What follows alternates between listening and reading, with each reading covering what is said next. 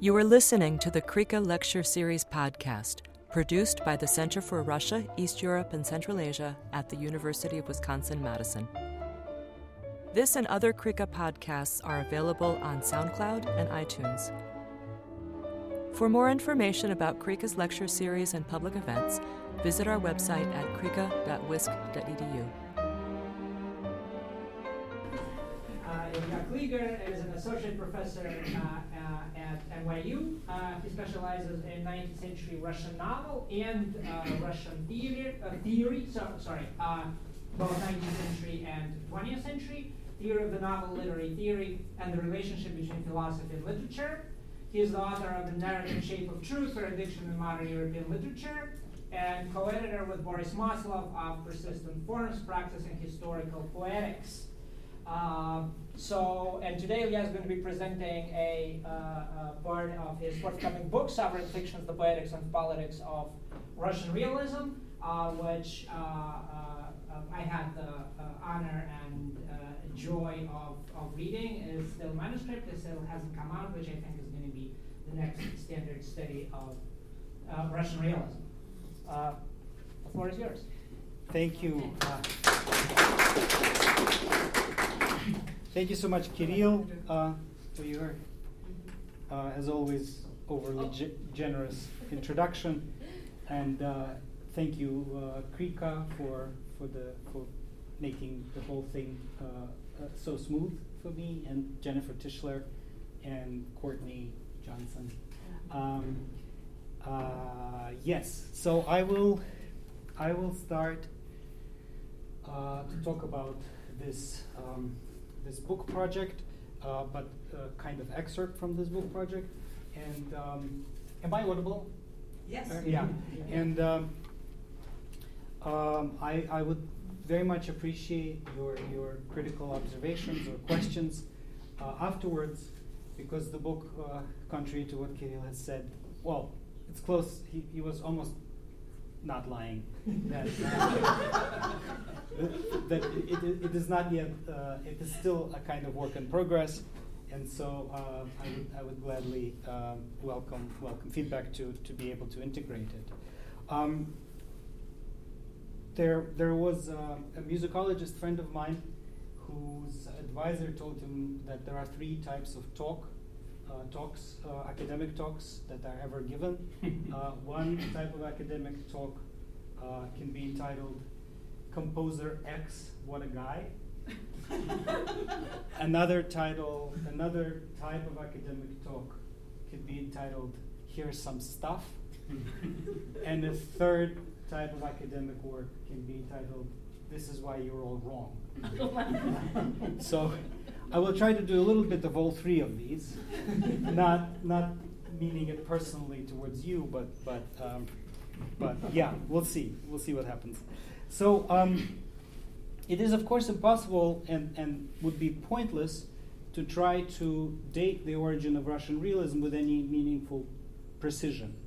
One episode stands out, however, as an emblematic and conceptual origin, if not a literal and chronological one. The episode, a scandalous uh, event in its own right, involved the leading literary critic of his generation, Vissarion Belinsky, ostensibly misinterpreting a sentence of German philosophy. Belinsky paid a heavy price for what he would soon come to regard as a passing derangement. Prompt remorse and lasting regret, patronizing comments by his closest friends, disdain for his lack of philosophical sophistication, continuing to this day. The sentence Belinsky ostensibly misunderstood was the notorious speculative trap from the preface of Georg Wilhelm Friedrich Hegel, ele- Elements um, of the Philosophy of Right. What is rational is actual, and what is actual is rational. In uh, the course of approximately a year and a half between 1839 and 1840, Belinsky published a number of articles that heavily relied on Hegelian terminology and called for примирение с действительностью, reconciliation with actuality. The period marked a sudden ultra conservative turn in his writing, reversing the central political and aesthetic orientations that had characterized his work until then. Contemporaries and later scholars have argued that Belinsky's lack of philosophical erudition, let alone mastery of, of German, have led him to misunderstand what Hegel in fact meant by действительность, um, by actuality, or in the German original Wirklichkeit. According to this account, Belinsky takes the word to mean simply all that is the case, brute objectivity, what is given to perception. Um, this makes his call to reconciliation sound passive, invoking the attitude of submissiveness to the reigning order of things. Meanwhile, in its original context, the term Wirklichkeit, so went the argument, the term Wirklichkeit was meant to invoke social life as a product of conscious human activity, human rationality actualizing itself in the world. For Hegel, a modern social order can be fully actual only if its members, free and rational agents, can recognize it as a product of their own collective activity. The proper stance in relation to such actuality is neither resignation before a superior force, nor still less identification with its overwhelming sublimity. Rather, at stake is a dignified sense of mastery, a pride in the achievement of a world in which individual freedom and social cohesion converge. Belinsky's действительность has a different shape. With characteristic vehemence, he launches in his first articles that he wrote um, um, after uh, the reconciliation conversion launches into an overwrought celebration of Russian autocracy and, quote, the really sublime spirit of the Russian Tsar.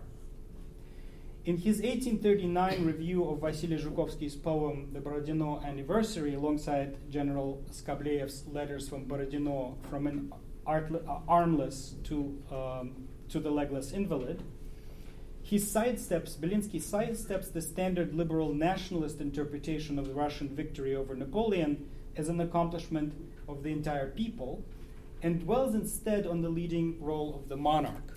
So here I have it, I have this in Russian, but um, I will I will uh, summarize in English. For us Russian, he writes, there are no national народных events which don't spring forth from the living well of supreme power. Without the presence of the Tsar, quote, who with calm, regal sublimity greets the pe- people's rapturous acclamations, on whose face they read thunder and grace and royal valor, even military triumph would amount to nothing but a, quote, meaningless gathering of an idle crowd. So the, the gr- group of people on their own do not constitute a polity. Resorting to Hegelian terminology, Belinsky concludes that in Russia, only absolute obedience to the will of the sovereign makes possible, quote, free and conscious participation in, quote, rational actuality. This is the Hegelian giveaway, right? Разумная необходимость. Um, um, or succinctly, in the czar consists our freedom. The last motto must have been especially offensive to the liberal members of Belinsky's circle of friends and to many of them, to whom the details of Hegel's philosophy were both familiar and precious, Belinsky's statement may have sounded less obviously wrong than, what is worse, parodic, disturbingly like and grotesquely unlike the original. After all, the identification of freedom with the modern state is Hegel's own. So is the notion that the modern state, precisely insofar as it recognizes the centrality of the individual, must delegate ultimate, ultimate sovereignty to a single person, the monarch. This is all Hegel. Thus, genuine freedom can only be achieved in a certain kind of monarchy. Belinsky's departure from Hegel, therefore, is a subtle one, a shift in emphasis with regard to precisely the kind of monarchy, the precise modality of statehood with which Belinsky asks his readers to rec- reconcile.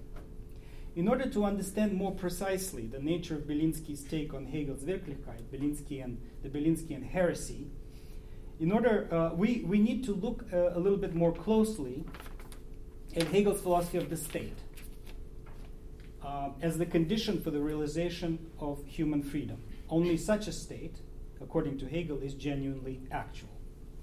This is what I propose to do now in the process of outlining an approach to the study of sociotopes, imaginaries of sociality, of social belonging and separateness that are presupposed in literary, philosophical, and other discourses, and can thus serve as grounds for dialogue among them. So then I went into a kind of um, diagrammatic frenzy, uh, in which I, to which I will expose you, uh, uh, with apologies, to which I will expose you now in order to try to make some sense of what Hegel's um, uh, vision of the state is. In Hegel's account, the modern state consists of three distinct but interlinked, interlinked types of sociality the family, you can see here at the bottom, civil society and political authority.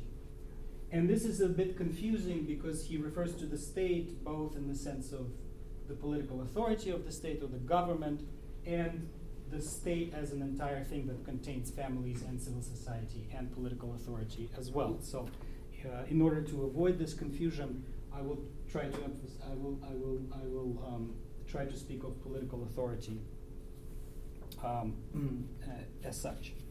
Relations within the family are based on, the, uh, according to Hegel, are based on the bond of immediate feeling, in which unity among the members supersedes their separateness. Within the family, one is a husband, a mother, a daughter, before one is an individual. Hegel calls this kind of trans individual formations substantive. So, here, substantive. Um, as you can see from the colors of the diagram, political authority or the state in the narrow sense of the word is also substantive.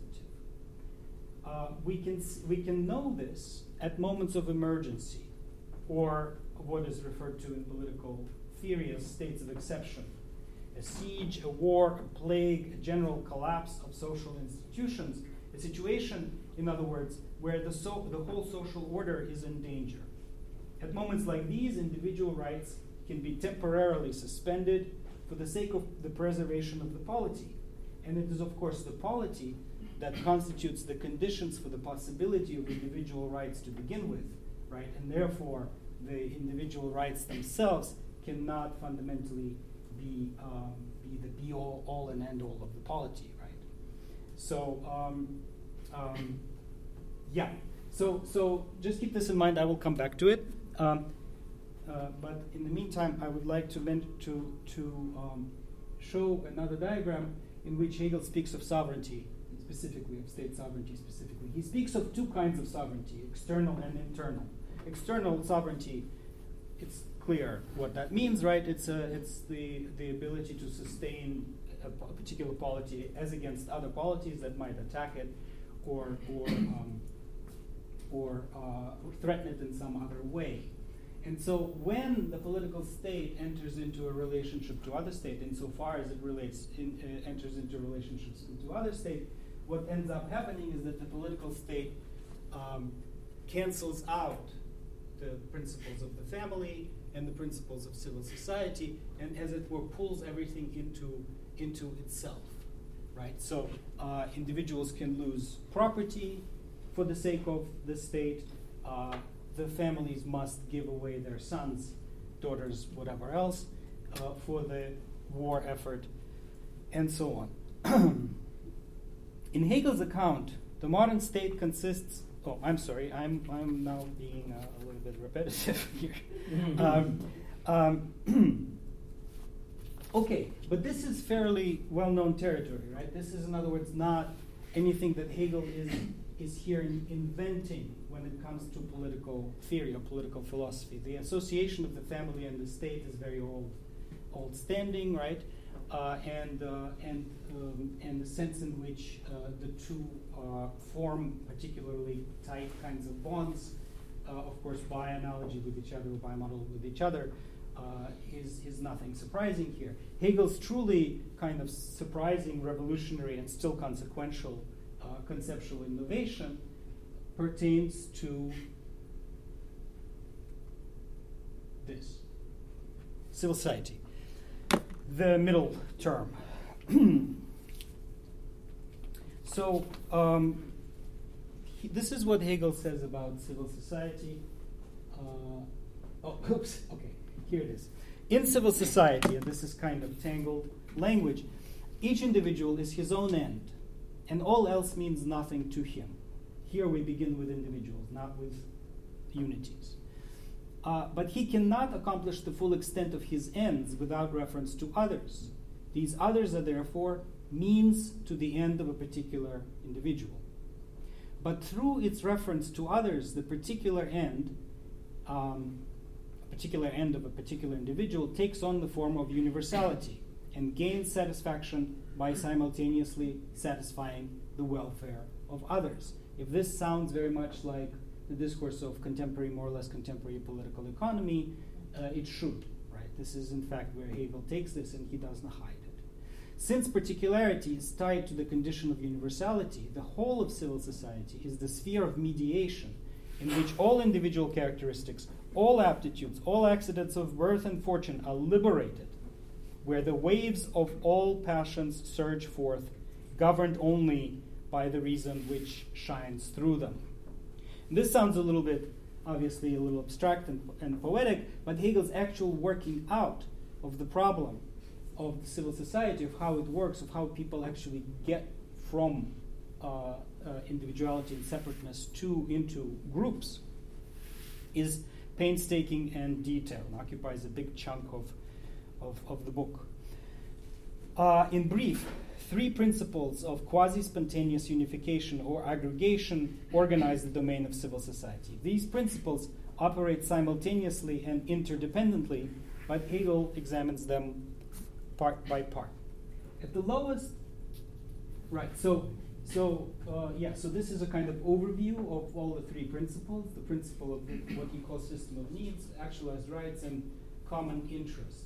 And uh, the relationship between all of these is complicated insofar as we can think of the movement from the system of needs to actualized right to common interest as a movement of development, right? Development of consciousness of dependence on other people. Initially, you begin by assuming that you're just on your own, whatever you want goes, right? And then gradually you kind of ascend. And on the other hand, uh, the bottom parts are conditioned by the presence of, of the, the, the higher parts, right? This kind of circularity is is very typical of the way of the way he thinks. So at the lowest level, and most fundamental uh, level uh, here, we have uh, individuals organized by what Hegel calls system of needs. Okay, here it gets really uh, weird. So I was trying to sketch out what the system of needs looks like. Um, it is a network of relationships into which individuals are compelled to enter because their desires cannot be satisfied without the participation of others. Right?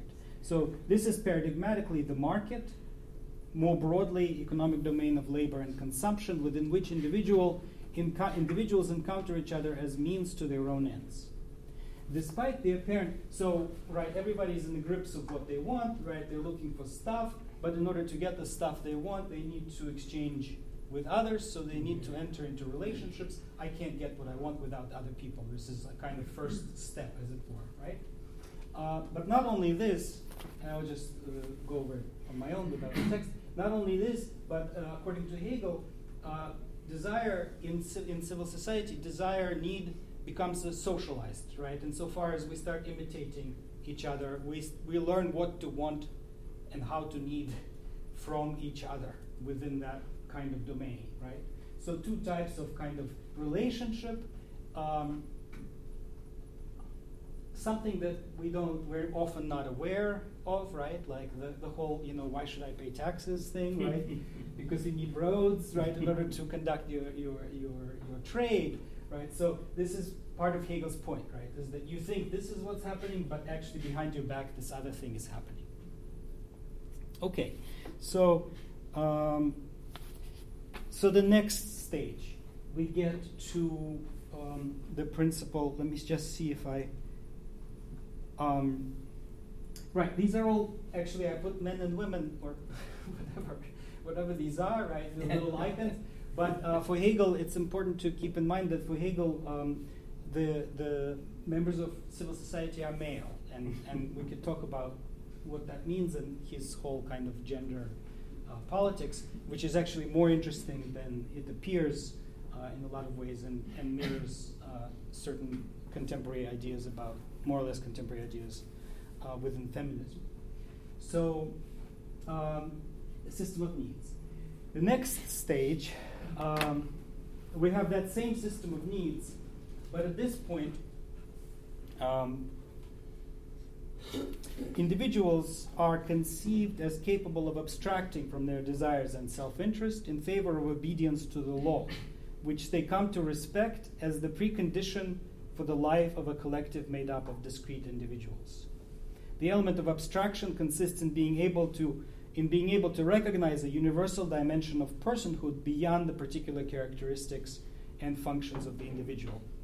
The system of needs, as such, devoid of the guarantee of justice and right, would in principle permit all sorts of infractions against persons and property, which is kind of paradoxical, right? So within within if, if we if we forget about the law that guarantees people's person and property, right, the market itself can no longer function, right? So this is how the higher stage presupposes the lower stage, right? And I have here this this little skeleton-like figure because not because the person is dead, although in a way it is dead, right?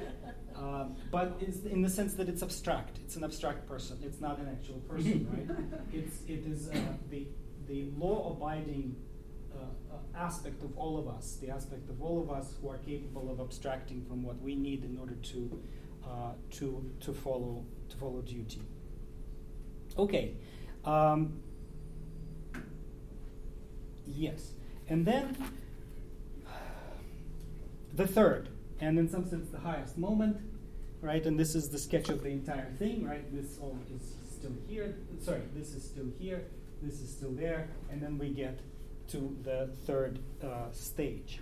The third, and uh, in some sense the highest moment of aggregation within civil society is the principle of coincidence between interests we hold in private and interests we hold in common. So the coincidence is achieved, uh, or at least approximated, through what Hegel calls the police and the corporation.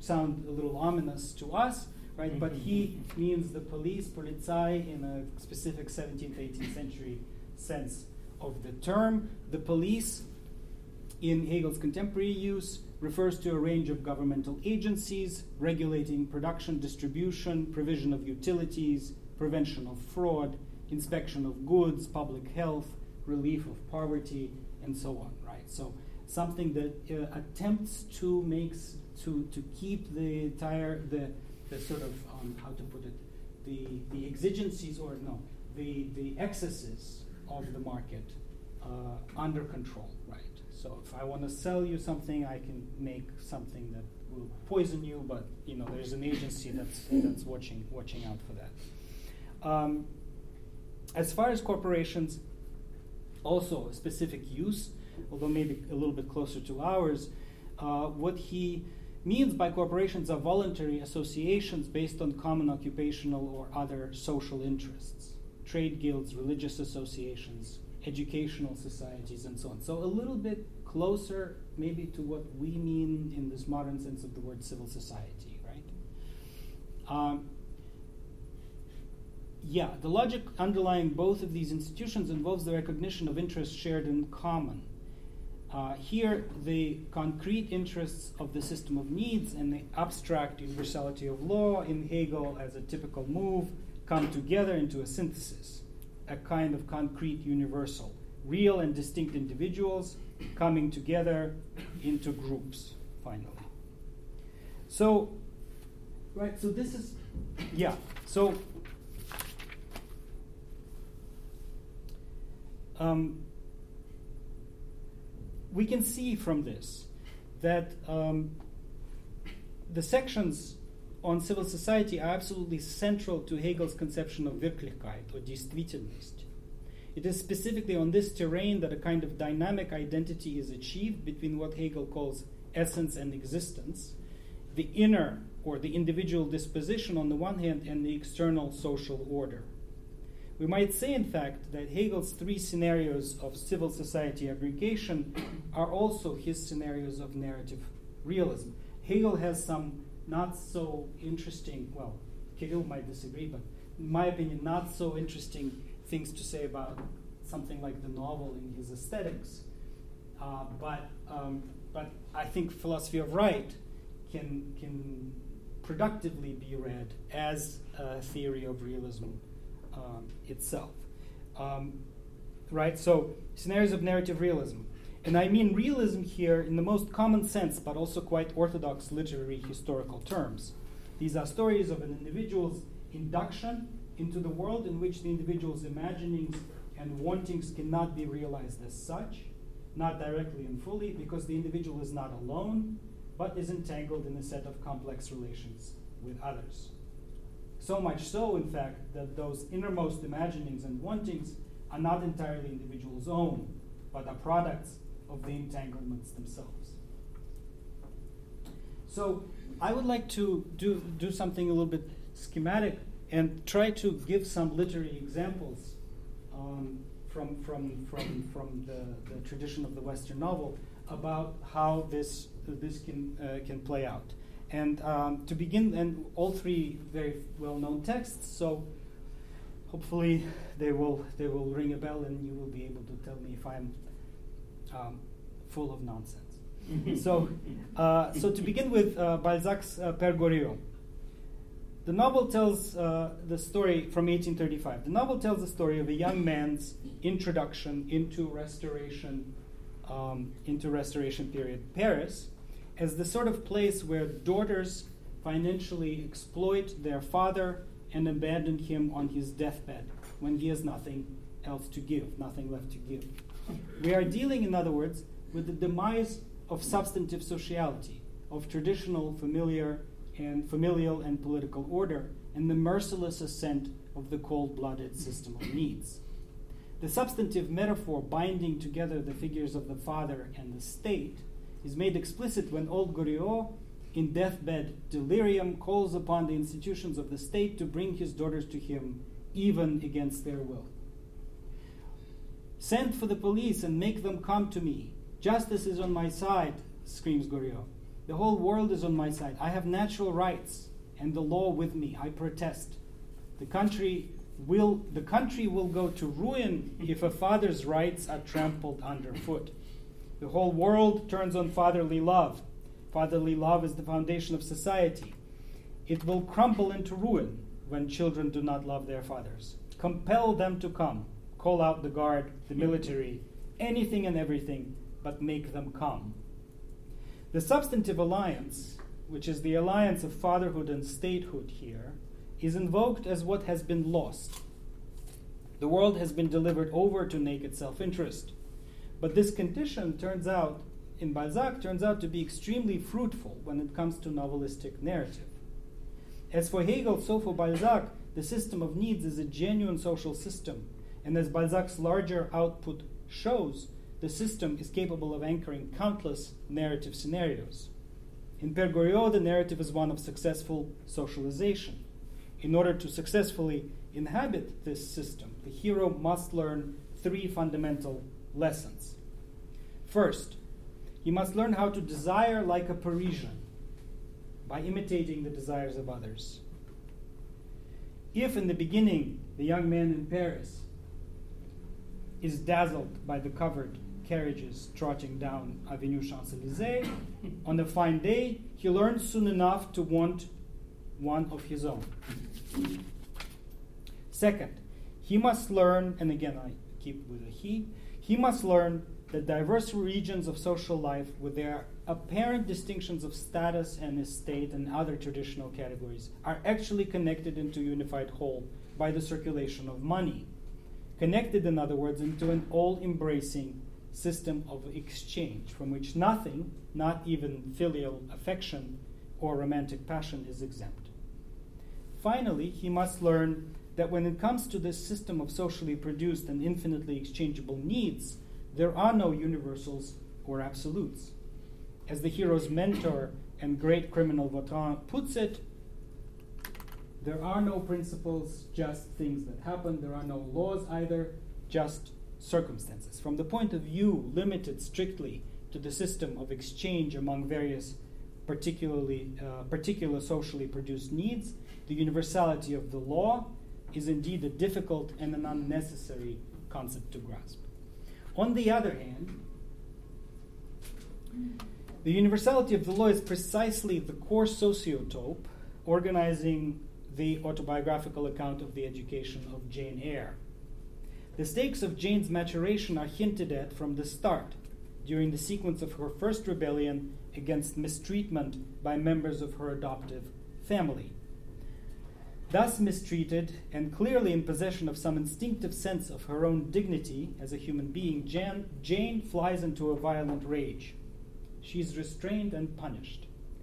And now, when she is restrained and punished, at this moment, we hear her adult voice. And she says, I could not answer the ceaseless inward question why I thus suffered. Now, at the distance of I will not say how many years, I see it clearly. The explanation is less important for our purposes than the appearance of a gap between the passionate and the reflective capacities of the subject.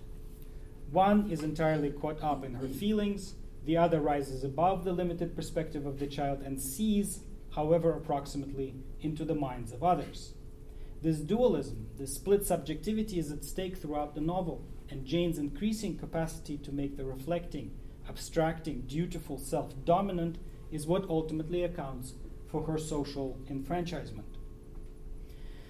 This capacity is tested throughout, mo- uh, but most pain- throughout, but most painfully at the moment when she finds herself in danger of becoming Mr. Rochester's mistress. Faced with the double danger arising from her own passion and from Rochester's violent insistence on possessing her, and her own passion and Rochester's physical violence are, are confused or compli- in a complicated, entangled in this way. Uh, she calls upon, Jane calls upon, resists the temptation and the fear alike by privileging the sublime voice of what she calls intolerable duty preparing to flee the Rochester estate, to lose not only her dearly beloved and the means to support herself, essentially endeavoring, uh, sorry, essentially endangering her very survival, she reasons with herself thus I care for myself. The more solitary, more friendless, more unsustained I am, the more I will respect myself. I will keep the law given by God, sanctioned by man laws and principles are not for the times when there is no temptation. They are for such moments as this, when body and soul rise in mutiny against their rigor. Stringent they are, inviolate, inviolate they shall be. so it's curious, right? Because uh, Rastignac also cares for himself, right? And the, and, the, and the characters of Balzac. But the self is a different self, right?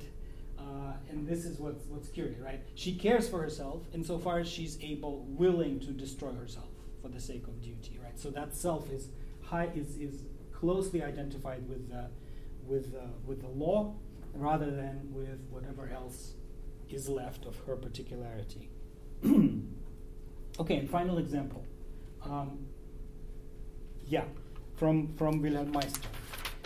Um, Goethe's Wilhelm Meister's years of apprenticeship presents us with yet another model of education, unfolding against the horizon of yet another sociotope. Here, the adventures of young Wilhelm, with a traveling theater troupe filled with detours, errors, and broken promises, turn out to have contributed to benevolent overall pattern, which is in the end revealed to the protagonist himself. As it happens, the benevolent pattern is precipitated by members of a mysterious, sprawling corporation or Society of the Tower, bringing together the landowning estate, the clergy, the military, and the bourgeoisie, men and women alike. And there is an emphasis of, of this kind of interclass, intergender uh, constitution of the Society of the Tower. A part of uh, his initiation into the mysteries of uh, his corporate uh, entity, Wilhelm is presented with a theatrical overview of some of the m- major incidents of his life. How strange, he exclaims to himself, can there be uh, uh, can there be some pattern in chance events? Indeed, this is the point. The pattern forms apparently of its own, connects individuals to each other, and thus teaches them that they belong together, that they can and must cooperate in order to improve their own condition as well as the condition of the world as a whole. And here I have two quotes. Um, this is uh, Wilhelm complaining to one of the members of the of the of the of the Society of the Tower about the the way that the people in the theater in the traveling troupe behave towards each other, right?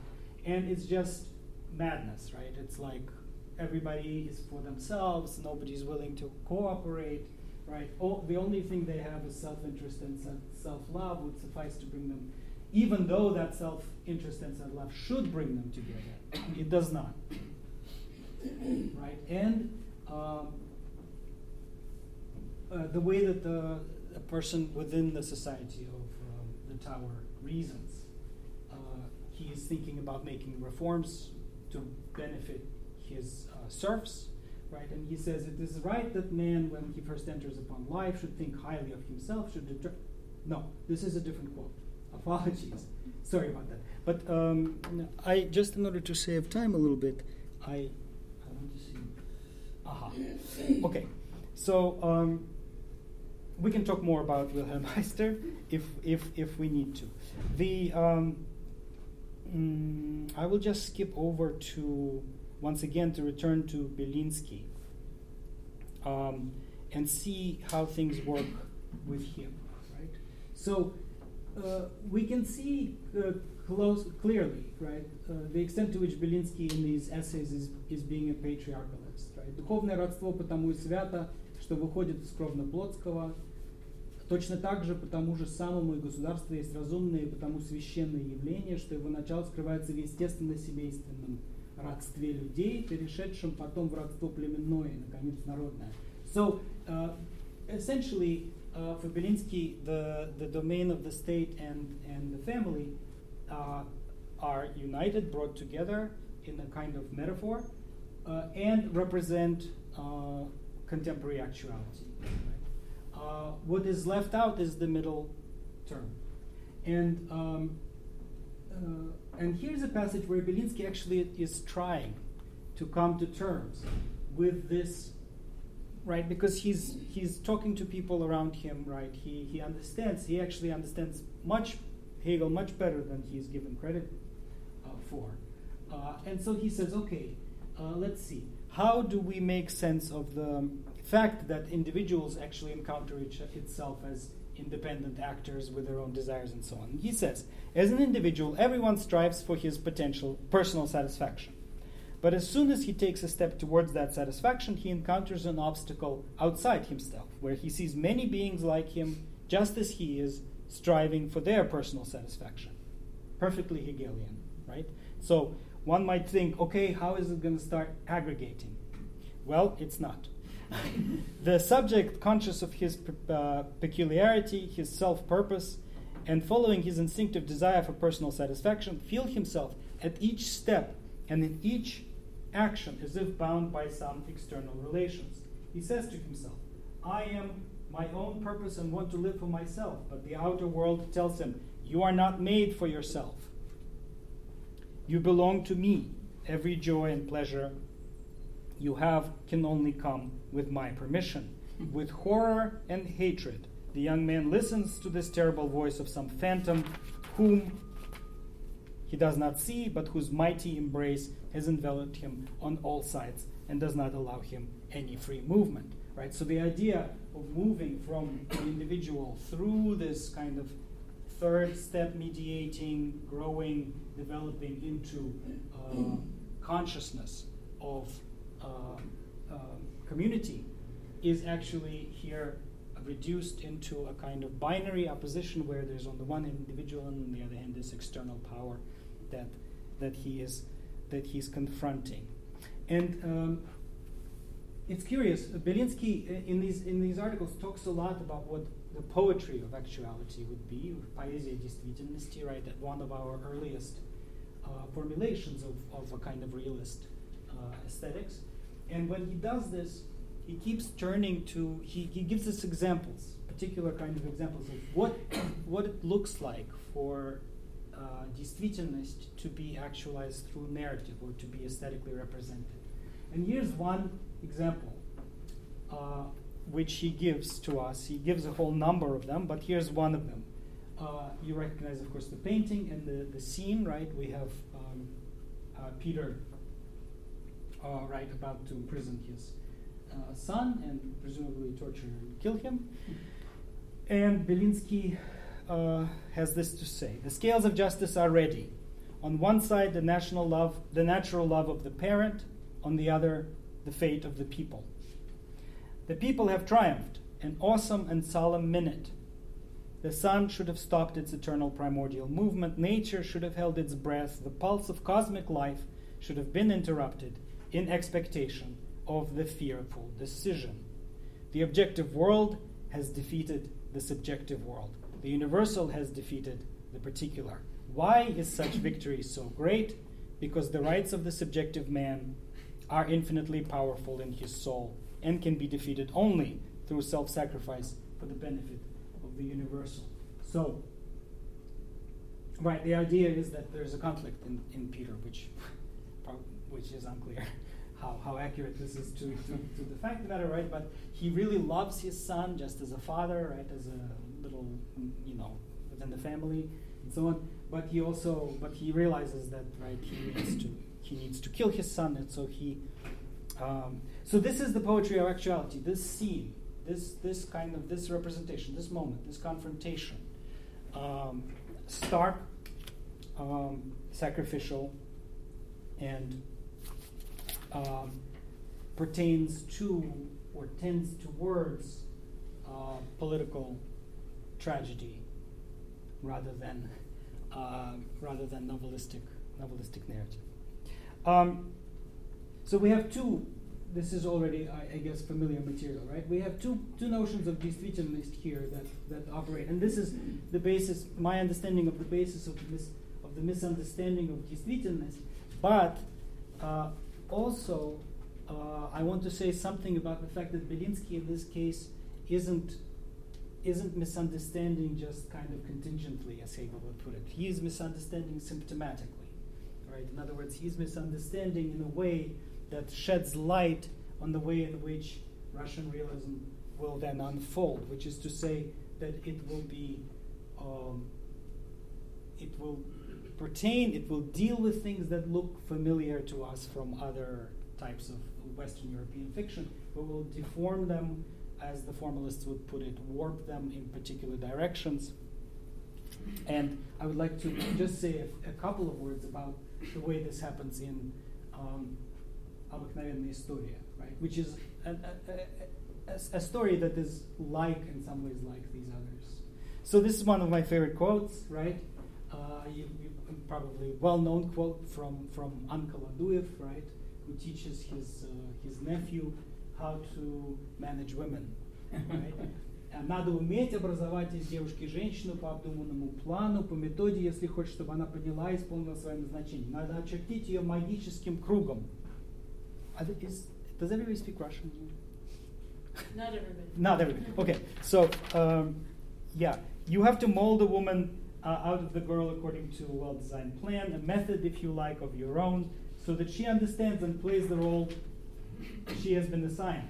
You must confine her within an invisible circle. You must contrive to make to take possession not only of her heart, but her mind and her will, and subordinate her tastes and habits to your own, so that she sees everything through your eyes and thinks with your mind. Accord her freedom of action within her sphere as long as you monitor vigilantly every movement, every side, and every action, so that each and every moment, uh, momentary mood change, outburst, the first sign of any feeling always meets with the apparent equanimity but ever watchful eye of the husband. So, one of the most telling, just good one, right? Uh, so, five minutes? Yeah. So one of the most telling and distinctive uh, characteristics of uh, Bildungsroman is the absolute centrality of uh, to it of the relationship between the protagonist and the narrator. And the mentor, sorry, the protagonist and the mentor. At various points in the European novels I have mentioned, Wilhelm, Eugene, or Jane come under the influence of more experienced characters and eventually face the need to synthesize their lessons or to choose among them. The dispersed, the dispersed structure of mentorship correlates with an emphasis on mobilizing and guiding individual desire as a basic block of social aggregation. The same as uh, обыкновенная история, the situation is in some sense simplified. Here we have a dyadic relationship between the protagonist and the mentor, superimposed on a highly episodic punctual narrative. The mentor, the oldest man in the family, a high ranking government official, and the namesake of Peter the Great, speaks not for this or that element of society, but for all of it at once, for the entire enlightened, state ushered modern age, which he also calls sacred because rational. It's a fun, fantastic kind of uh, echo of Belinsky, right? Uh, uh, why is why is why is this modern age sacred? And, uh, sorry, uh, yeah, why is it sacred? his wife asks. So sacred, and it's sacred because it's rational. One of the most telling and distinctive characteristics, oh, again, okay. Um, yeah, such a pedagogical frame foregrounds the substantive imaginaries of the family and the state at the expense of spontaneous social formations. The wider social world into which the hero could find other mentors is reduced to a series of episodic involvements for use as object lessons in extended discussions between the young man and his all knowing uncles. Alexander's favorite. So we have something like a picaresque novel, right? One episode, another episode, another episode, another episode, and it's then punctuated by so. Um, you know the women he encounters, the friends, you know disappointments and awe in, in creative, creative endeavors and so on and so forth. All of them just kind of disappear once the lesson has been learned, right? So then and then the uncle, Uncle Aduev can't remember the names of his of his beloveds, right? So he keeps playing with the name. The names don't matter really; they just stand in for a love interest. Um, um, yeah, instead of representing the hero's integration into contemporary social life, the novel shows us repeated infantilizing regression back to the family, attending to his uncle's instructions, accepting the consolations of the aunt. Alexander's development unfolds not so much in society proper, but under the auspices of the three term metaphor of the state sovereign, patriarch, teacher. The elder Aduyev's pedagogical techniques are noteworthy. For example, on one occasion, he reads Alexander's letter to a childhood friend, condemns it as nonsense, and dictates an alternative letter instead. He burns his nephew's letter to his beloved, under false pretenses, confiscates Alexander's poems for use around the house as insulation, throws his sentimental keepsakes out the window. The novel presents these actions in a comic key, compelling us to join the uncle in mocking and maltreating the helpless young man, of course, for his own good. There is something here of how we might be tempted to sympathize with the jolly executioner Peter, Peter I, mocking and abusing his hopelessly backward subjects. But what is particularly remarkable about this novel is how it ends. The epilogue is set several years after the main action of the novel. Here we meet Alexander, who has been uh, who has thoroughly capitulated to his uncle's precepts. His education is complete, and he comes to resemble the uncle in word and deed. Again, this idea that somehow the student will be exactly identical with the mentor is um, a strange idea. Instead of joining the mentor in a certain endeavor together with the mentor, right? Um, um, it turns out that, uh, sorry, yet all of this is given in the light of another development, which changes, in fact, reverses the meaning of the outcome. It turns out that Petr's wife, Lizaveta Alexandrovna, is suffering from some ill defined but dangerous psychosomatic affliction, an apathy so powerful that it threatens to become deadly. A doctor helps Aduyev recognize, the uncle uh, uh, recognize, that. Um, that what? That uh, yeah, the technology of rational control with which he approached his wife, as much as his nephew, has backfired. It appears that the only remedy for her condition can be found in the very principles passion, impulse, imagination, idealism which the uncle has successfully managed to crush in the young man. Later in the novel, defeated but not yet reconciled, Alexander meets a young woman he inwardly calls Antigone. The girl is a naive, earnest person who reminds Alexander of his own younger self. This invocation of the tragic heroine points to a homology between the novel and the play. At stake in both are the paradoxical scenarios of sovereign power, the cost of control, the anxieties of legitimacy, the overreach of enlightenment, and the triumph of the elements over those who triumph too decisively over them. I'm le- less interested in what the novel, let alone the novelist, ultimately stands, where, where the novelist stands. If one had to choose between the uncle and the nephew, one would have to, one may have to pick the older, soberer, funnier man. Um, and this is, in fact, the way that the novel was read by most people, including Belinsky. Uh, this, um, what interests me is a particular preoccupation, peculiar preoccupation, a different realism, not totally different, of course, but different enough to afford us another angle on the shared institutional and experiential ensemble of European modernity.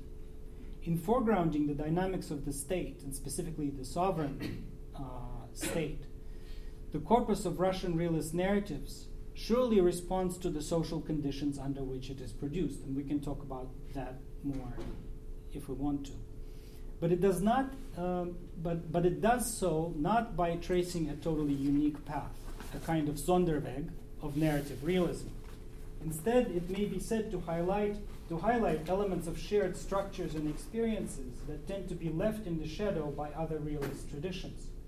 Specifically, this particular realist hermeneutic makes explicit the prominent role of the state within the modern social formation, a role that is often disavowed, covered up by visions of ostensibly spontaneous social processes conceived as an aggregate of individual actions done.